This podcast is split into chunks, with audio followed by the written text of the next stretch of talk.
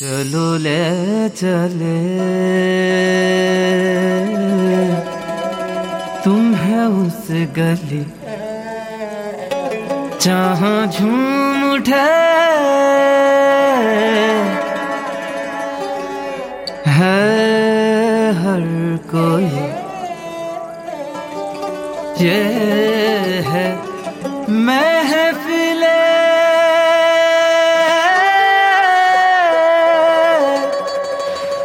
منظومات یہاں ہم سنائے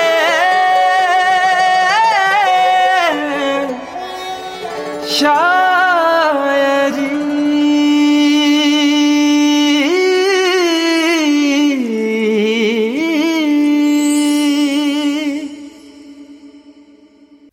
یہ زلف جو چھائی ہے گھٹا بن کے تمہاری یہ زلف جو چھائی ہے گھٹا بن کے تمہاری، ایک بار برس جاؤ ہمیں آشنا کر دو، ایک بار برس جاؤ ہمیں آشنا کر دو۔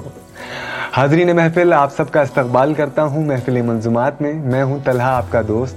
اور آپ کے لیے لے کر آ گیا ہوں محفل منظومات سیزن ٹو کا دوسرا ایپیسوڈ اور آج جس موضوع پہ ہم بات کرنے والے ہیں یعنی کہ جس ٹاپک پہ ہم بات کرنے والے ہیں، وہ ہے زلف زلف کے تعلق سے آپ جانتے ہیں کہ زلف بالوں کو کہا جاتا ہے گیسوؤں کو کہا جاتا ہے۔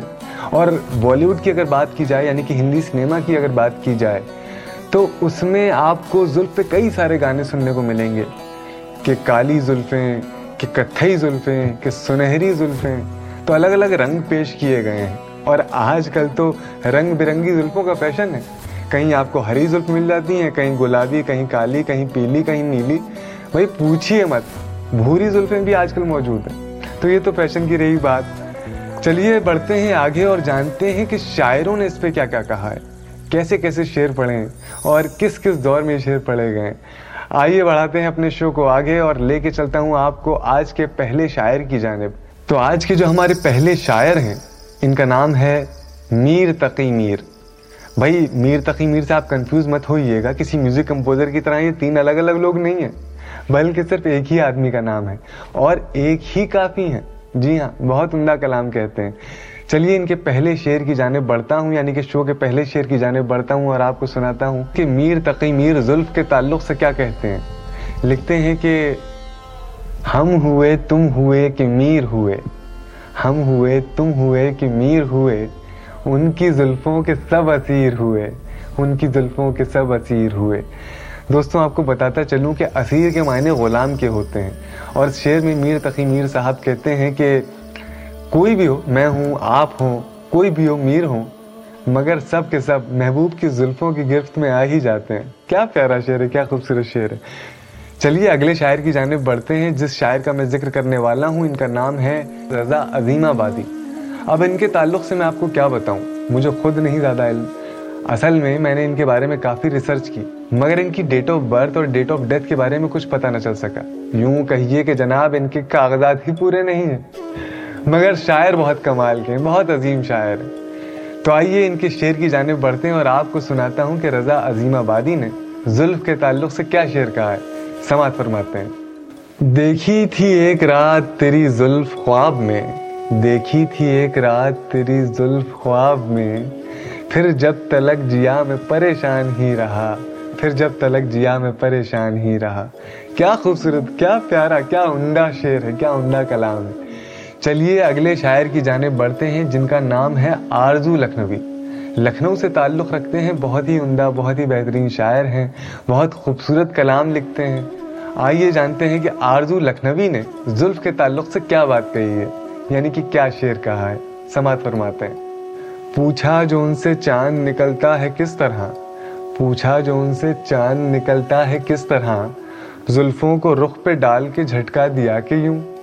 زلفوں کو رخ پہ ڈال کے جھٹکا دیا کہ یوں۔ دیکھا دوستوں کتنی خوبصورتی کے ساتھ کتنے پیارے طریقے سے شعر کہا گیا ہے۔ شاعر کی گہرائی کو سمجھیے۔ آپ کے بالوں کو بدری یعنی کہ بادل کی طرح کمپیئر کیا گیا ہے، کالے، گھنے، گھنگور، بادل۔ اور چہرے کو چاند سے کمپیئر کیا گیا ہے۔ یعنی کہ جب بدلی چاند پر چھا جاتی ہے اور اس میں سے ہٹتی ہے، تب چاند کے اصلی دیدار ہوتے ہیں۔ اور اس بدلی کو زلفوں کی تجبی دی گئی۔ ہے کیا خوبصورت شعر ہے، کیا پیارا شعر ہے۔ تو بھائی، اس فہرست کے ہمارے اگلے جو شاعر ہیں، وہ ہیں سودا محمد رفیع۔ سودا ان کا تخلص ہے۔ اور ان کے بارے میں اپنے جو ناظرین ہیں، جو سامعین ہیں، ان کو بتاتا چلوں کہ بھائی، یہ اردو کے پہلے نسل کے شاعروں میں شمار ہوتے ہیں۔ یعنی کہ اردو کی جب شاعری کی شروعات ہوئی تو ان میں سے ایک شاعر سودا بھی تھے۔ اب سودا زلف کے تعلق سے کیا بات کہتے ہیں؟ آئیے سماعت فرماتے ہیں۔ جب یار نے اٹھا کر زلفوں کے بال باندھے، جب یار نے اٹھا کر زلفوں کے بال باندھے، تو میں نے اپنے دل میں لاکھوں خیال باندھے، تو میں نے اپنے دل میں لاکھوں خیال باندھے۔ دوستوں، بات کر رہا ہوں سودا کی۔ جی ہاں کتنا خوبصورت شعر ہے۔ آپ سمجھ لیجیے کہ جب لڑکیاں اپنی زلفوں کو باندھتی ہیں، چاہے پونی ٹیل ہو، جوڑا ہو، جیسے بھی باندھتی ہیں، اور جب کھولتی ہیں، تو ایک الگ ہی نور، ایک الگ ہی تصویر ہمارے سامنے آتی ہے۔ وہ دلکش تصویر جو ہمارے سامنے آتی ہے، اسی کا ذکر سودا نے اس شعر میں کیا ہے۔ چلیے بڑھتے ہیں اپنے اگلے شاعر کی جانب۔ میں بات کر رہا ہوں لالا مادھو رام جوہر کی۔ بھائی، ان کا نام سن کے آپ کنفیوز مت ہوئیے۔ یہی تو بات ہے۔ اردو زبان کا کسی بھی مذہب، کسی بھی ذات سے کوئی تعلق نہیں۔ یہ ہر کسی کے دل میں بستی ہے۔ اور ایسے ہی تھے ہمارے لالا مادھو رام جوہر، جو کہ اردو شاعری میں بہت وسعت رکھتے ہیں، بہت اچھا کلام پیش کرتے ہیں۔ اور ان کے کلام کی وسعت، ان کے کلام کی اچھائی آپ کو پتہ چلے گی ان کے شعروں میں۔ تو چلیے، بڑھتے ہیں لالا مادھو رام کے زلفوں کے باعث جو شعر ہے، اس کی جانب۔ بال اپنے اس پری روح نے سوارے رات بھر۔ بال اپنے اس پری روح نے سوارے رات بھر۔ سانپ لوٹے سینکڑوں دل پر ہمارے رات بھر۔ سانپ لوٹے سینکڑوں دل پر ہمارے رات بھر۔ دوستوں کتنا پیارا شعر ہے۔ دیکھیے، اس بات کو آپ سمجھیے کہ جب لڑکیاں اپنی زلفوں کو کنگھا کرتی ہیں، سوارتی ہیں، سجاتی ہیں اور آپ پیچھے سے کہیں کھڑے ہو کے دیکھ رہے ہوں تو وہ منظر آپ کی آنکھوں میں بس جاتا ہے، آپ کی نگاہوں میں بس جاتا ہے اور آپ کے دل پہ یقیناً سانپ لوٹنے لگ جاتے ہیں۔ تو اگلے جو ہمارے شاعر ہیں، وہ ہیں مرزا شوق مرزا شوق لکھنؤ سے تعلق رکھتے ہیں۔ اور ان کی شاعری کی کیا تعریف کروں؟ ان کی شاعری کی مثال ایسے دینا ہے کہ انہوں نے اپنی شاعری سے نہ جانے کتنے ہی مشاعرے لوٹے ہوئے ہیں۔ ان کا کلام میں آپ کو سنانے والا ہوں، خاص طور سے گیسو یعنی کہ بالوں کے بارے میں، زلفوں کے بارے میں۔ آئیے سماعت فرماتے ہیں کہ کیا لکھتے ہیں مرزا شوق گیسو کے بارے میں۔ گیسو رخ پہ ہوا سے ہلتے ہیں۔ گیسو رخ پہ ہوا سے ہلتے ہیں۔ چلیے اب دونوں وقت ملتے ہیں۔ چلیے اب دونوں وقت ملتے ہیں۔ دوستو، اس شعر کی گہرائی کو سمجھنے کی کوشش کیجیے گا۔ آپ نے گیسو تو سمجھ لیا ہوگا، زلفوں کی بات ہو رہی ہے، بالوں کی بات ہو رہی ہے۔ رخسار یعنی کہ آپ کے چہرے کی بات ہو رہی ہے، آپ کے گالوں کی بات ہو رہی ہے۔